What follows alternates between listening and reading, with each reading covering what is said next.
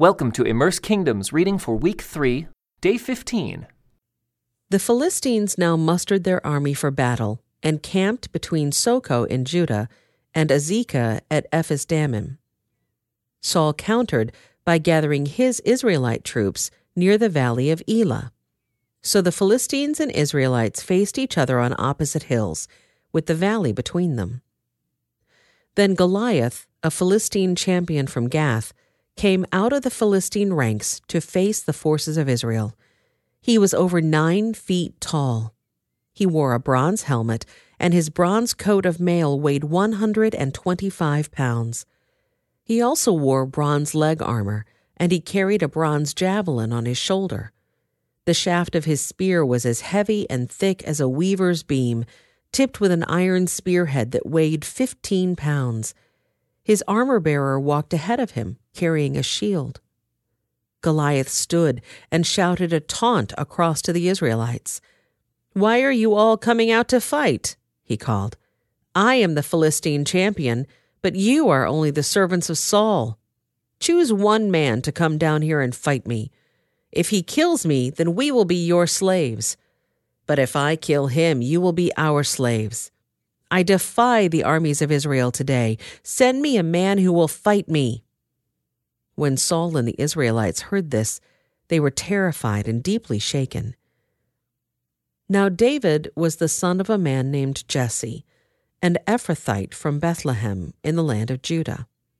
Jesse was an old man at that time, and he had eight sons. Jesse's three oldest sons, Eliab, Abinadab, and Shimea, had already joined Saul's army to fight the Philistines. David was the youngest son. David's three oldest brothers stayed with Saul's army, but David went back and forth so he could help his father with the sheep in Bethlehem. For forty days, every morning and evening, the Philistine champion strutted in front of the Israelite army. One day Jesse said to David, Take this basket of roasted grain and these ten loaves of bread, and carry them quickly to your brothers, and give these ten cuts of cheese to their captain See how your brothers are getting along, and bring back a report on how they're doing. David's brothers were with Saul and the Israelite army at the valley of Elah, fighting against the Philistines. So David left the sheep with another shepherd and set out early the next morning with the gifts, as Jesse had directed him. He arrived at the camp just as the Israelite army was leaving for the battlefield with shouts and battle cries. Soon the Israelite and Philistine forces stood facing each other, army against army. David left his things with the keeper of supplies and hurried out to the ranks to greet his brothers. As he was talking with them, Goliath, the Philistine champion from Gath, came out from the Philistine ranks. Then David heard him shout his usual taunt to the army of Israel. As soon as the Israelite army saw him, they began to run away in fright. Have you seen the giant? The man asked. He comes out each day to defy Israel. The king has offered a huge reward to anyone who kills him. He will give that man one of his daughters for a wife, and the man's entire family will be exempted from paying taxes. David asked the soldier standing nearby, What will a man get for killing this Philistine and ending his defiance of Israel? Who is this pagan Philistine anyway, that he is allowed to defy the armies of the living God? And these men gave David the same reply.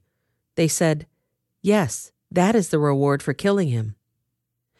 But when David's oldest brother, Eliab, heard David talking to the men, he was angry. What are you doing around here anyway? he demanded. What about those few sheep you're supposed to be taking care of? I know about your pride and deceit. You just want to see the battle. What have I done now? David replied. I was only asking a question. He walked over to some others and asked them the same thing and received the same answer. Then David's question was reported to King Saul, and the king sent for him. Don't worry about this Philistine, David told Saul. I'll go fight him. Don't be ridiculous, Saul replied. There's no way you can fight this Philistine and possibly win. You're only a boy, and he's been a man of war since his youth. But David persisted. I have been taking care of my father's sheep and goats, he said.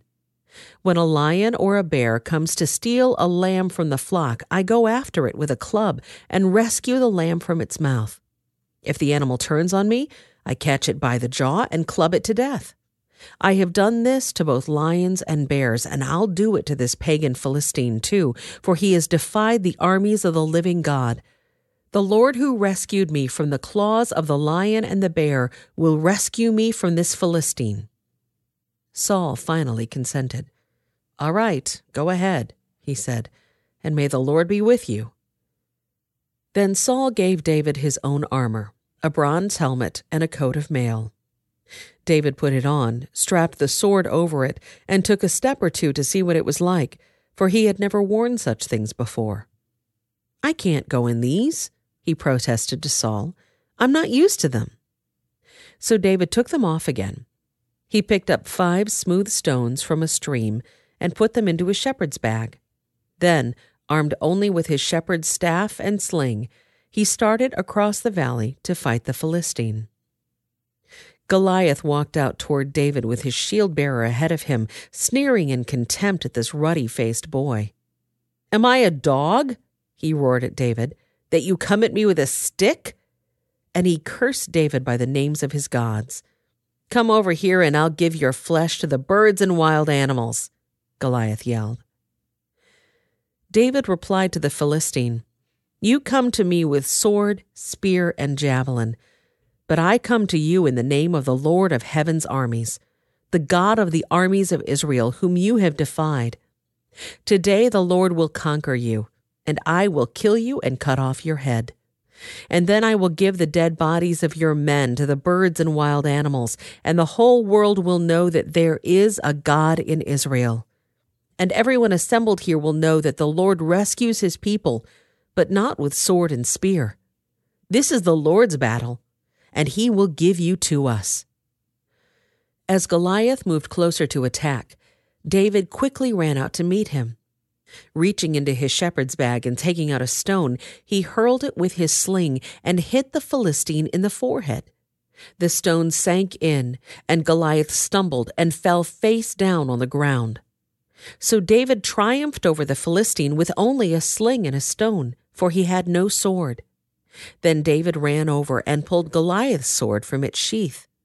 David used it to kill him and cut off his head.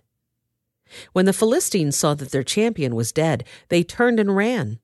Then the men of Israel and Judah gave a great shout of triumph and rushed after the Philistines, chasing them as far as Gath and the gates of Ekron. The bodies of the dead and wounded Philistines were strewn all along the road from Shaaraim as far as Gath and Ekron. Then the Israelite army returned and plundered the deserted Philistine camp. David took the Philistine's head to Jerusalem, but he stored the man's armor in his own tent. As Saul watched David go out to fight the Philistine, he asked Abner, the commander of his army, Abner, whose son is this young man? I really don't know, Abner declared. Well, find out who he is, the king told him. As soon as David returned from killing Goliath, Abner brought him to Saul with the Philistine's head still in his hand. Tell me about your father, young man, Saul said. And David replied, His name is Jesse, and we live in Bethlehem. After David had finished talking with Saul, he met Jonathan, the king's son. There was an immediate bond between them, for Jonathan loved David. From that day on, Saul kept David with him and wouldn't let him return home. And Jonathan made a solemn pact with David because he loved him as he loved himself. Jonathan sealed the pact by taking off his robe and giving it to David, together with his tunic, sword, bow, and belt. Whatever Saul asked David to do, David did it successfully. So Saul made him a commander over the men of war, an appointment that was welcomed by the people and Saul's officers alike. When the victorious Israelite army was returning home after David had killed the Philistine, women from all the towns of Israel came out to meet King Saul. They sang and danced for joy with tambourines and cymbals. This was their song Saul has killed his thousands, and David his ten thousands. This made Saul very angry. What's this? he said. They credit David with ten thousands and me with only thousands? Next, they'll be making him their king. So from that time on, Saul kept a jealous eye on David. The very next day, a tormenting spirit from God overwhelmed Saul, and he began to rave in his house like a madman. David was playing the harp as he did each day. But Saul had a spear in his hand, and he suddenly hurled it at David, intending to pin him to the wall. But David escaped him twice. Saul was then afraid of David, for the Lord was with David and had turned away from Saul. Finally, Saul sent him away and appointed him commander over 1,000 men, and David faithfully led his troops into battle. David continued to succeed in everything he did, for the Lord was with him. When Saul recognized this, he became even more afraid of him. But all Israel and Judah loved David because he was so successful at leading his troops into battle. One day Saul said to David, I am ready to give you my older daughter, Merab, as your wife. But first you must prove yourself to be a real warrior by fighting the Lord's battles. For Saul thought, I'll send him out against the Philistines and let them kill him rather than doing it myself. Who am I, and what is my family in Israel that I should be the king's son in law? David exclaimed. My father's family is nothing. So when the time came for Saul to give his daughter Merab in marriage to David, he gave her instead to Adriel, a man from Meholah. In the meantime, Saul's daughter Michal had fallen in love with David, and Saul was delighted when he heard about it. Here's another chance to see him killed by the Philistines, Saul said to himself. But to David he said, Today you have a second chance to become my son in law. Then Saul told his men to say to David, The king really likes you, and so do we. Why don't you accept the king's offer and become his son in law? When Saul's men said these things to David, he replied, How can a poor man from a humble family afford the bride price for the daughter of a king? When Saul's men reported this back to the king, he told them, Tell David that all I want for the bride price is 100 Philistine foreskins. Vengeance on my enemies is all I really want. But what Saul had in mind was that David would be killed in the fight. David was delighted to accept the offer. Before the time limit expired, he and his men went out and killed 200 Philistines. Then David fulfilled the king's requirement by presenting all their foreskins to him.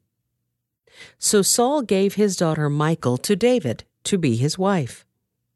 When Saul realized that the Lord was with David and how much his daughter Michal loved him, Saul became even more afraid of him and he remained David's enemy for the rest of his life. Every time the commanders of the Philistines attacked, David was more successful against them than all the rest of Saul's officers, so David's name became very famous. Saul now urged his servants and his son Jonathan to assassinate David. But Jonathan, because of his strong affection for David, told him what his father was planning. Tomorrow morning, he warned him, you must find a hiding place out in the fields. I'll ask my father to go out there with me, and I'll talk to him about you. Then I'll tell you everything I can find out. The next morning, Jonathan spoke with his father about David, saying many good things about him. The king must not sin against his servant David, Jonathan said. He's never done anything to harm you. He has always helped you in any way he could have you forgotten about the time he risked his life to kill the Philistine giant and how the Lord brought a great victory to all Israel as a result? You were certainly happy about it then.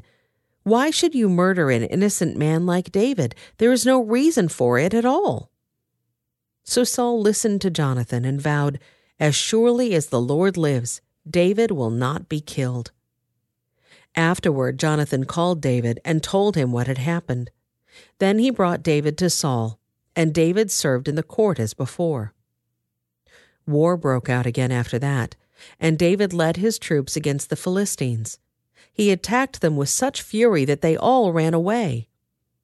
But one day when Saul was sitting at home, with spear in hand, the tormenting spirit from the Lord suddenly came upon him again. As David played his harp, Saul hurled his spear at David.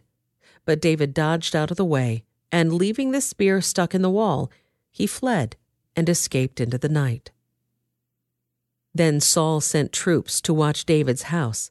They were told to kill David when he came out the next morning. But Michal, David's wife, warned him, If you don't escape tonight, you will be dead by morning.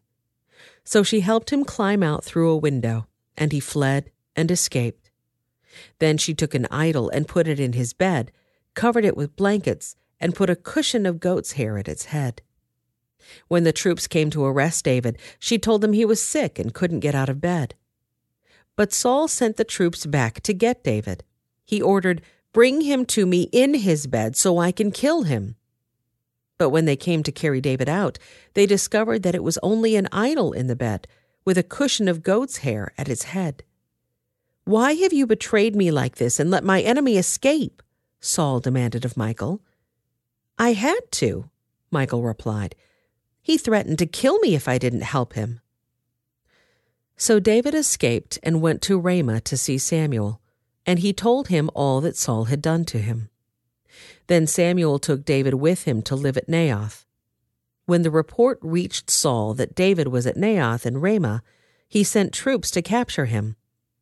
But when they arrived and saw Samuel leading a group of prophets who were prophesying, the Spirit of God came upon Saul's men, and they also began to prophesy. When Saul heard what had happened, he sent other troops, but they too prophesied. The same thing happened a third time. Finally, Saul himself went to Ramah and arrived at the great well in Sechu. Where are Samuel and David? he demanded. They are at Naioth and Ramah, someone told him. But on the way to Naioth in Ramah, the Spirit of God came even upon Saul, and he too began to prophesy all the way to Naioth. He tore off his clothes and lay naked on the ground all day and all night, prophesying in the presence of Samuel. The people who were watching exclaimed, What? Is even Saul a prophet? David now fled from Naioth and Ramah and found Jonathan. What have I done? he exclaimed. What is my crime? How have I offended your father that he is so determined to kill me? That's not true, Jonathan protested. You're not going to die. He always tells me everything he's going to do, even the little things.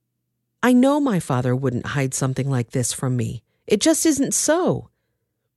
Then David took an oath before Jonathan and said, Your father knows perfectly well about our friendship.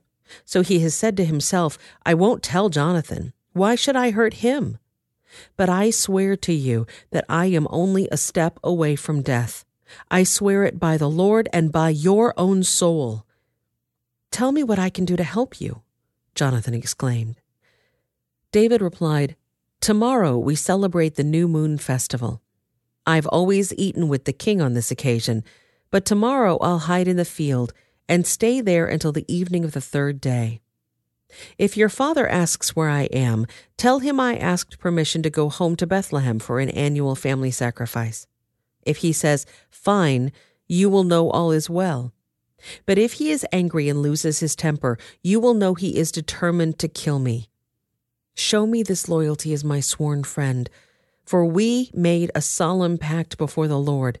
Or kill me yourself if I have sinned against your father, but please don't betray me to him. Never, Jonathan exclaimed. You know that if I had the slightest notion my father was planning to kill you, I would tell you at once. Then David asked, How will I know whether or not your father is angry? Come out to the field with me, Jonathan replied, and they went out there together. Then Jonathan told David, I promise by the Lord, the God of Israel, that by this time tomorrow, or the next day at the latest, I will talk to my father and let you know at once how he feels about you. If he speaks favorably about you, I will let you know. But if he is angry and wants you killed, may the Lord strike me and even kill me if I don't warn you, so you can escape and live. May the Lord be with you as he used to be with my father. and may you treat me with the faithful love of the Lord as long as I live.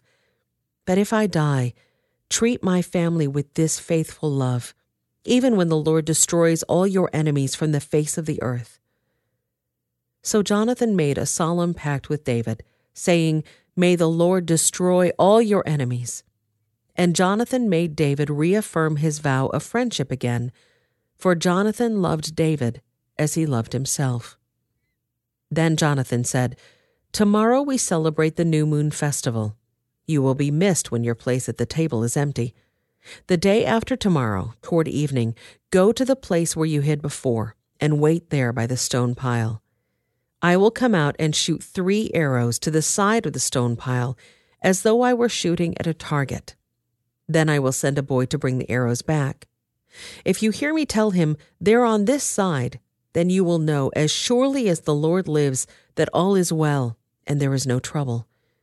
But if I tell him, Go farther, the arrows are still ahead of you, then it will mean that you must leave immediately, for the Lord is sending you away. And may the Lord make us keep our promises to each other, for he has witnessed them. So David hid himself in the field, and when the new moon festival began, the king sat down to eat. He sat at his usual place against the wall, with Jonathan sitting opposite him, and Abner beside him. But David's place was empty. Saul didn't say anything about it that day, for he said to himself, Something must have made David ceremonially unclean. But when David's place was empty again the next day, Saul asked Jonathan, Why hasn't the son of Jesse been here for the meal, either yesterday or today? Jonathan replied, David earnestly asked me if he could go to Bethlehem. He said, Please let me go, for we are having a family sacrifice. My brother demanded that I be there, so please let me get away to see my brothers. That's why he isn't here at the king's table. Saul boiled with rage at Jonathan. You stupid son of a whore, he swore at him. Do you think I don't know that you want him to be king in your place, shaming yourself and your mother? As long as that son of Jesse is alive, you will never be king. Now go and get him so I can kill him. But why should he be put to death? Jonathan asked his father. What has he done? Then Saul hurled his spear at Jonathan, intending to kill him. So at last Jonathan realized that his father was really determined to kill David. Jonathan left the table in fierce anger and refused to eat on that second day of the festival, for he was crushed by his father's shameful behavior toward David. The next morning, as agreed, Jonathan went out into the field and took a young boy with him to gather his arrows. Start running, he told the boy, so you can find the arrows as I shoot them. So the boy ran, and Jonathan shot an arrow beyond him. When the boy had almost reached the arrow, Jonathan shouted, The arrow is still ahead of you. Hurry, hurry, don't wait. So the boy quickly gathered up the arrows and ran back to his master. He, of course, suspected nothing. Only Jonathan and David understood the signal. Then Jonathan gave his bow and arrows to the boy and told him to take them back to town. As soon as the boy was gone, David came out from where he had been hiding near the stone pile. Then David bowed three times to Jonathan with his face to the ground. Both of them were in tears as they embraced each other and said goodbye, especially David. At last, Jonathan said to David, Go in peace, for we have sworn loyalty to each other in the Lord's name. The Lord is the witness of a bond between us and our children forever. Then David left, and Jonathan returned to the town. This concludes today's Immerse Reading Experience. Thank you for joining us.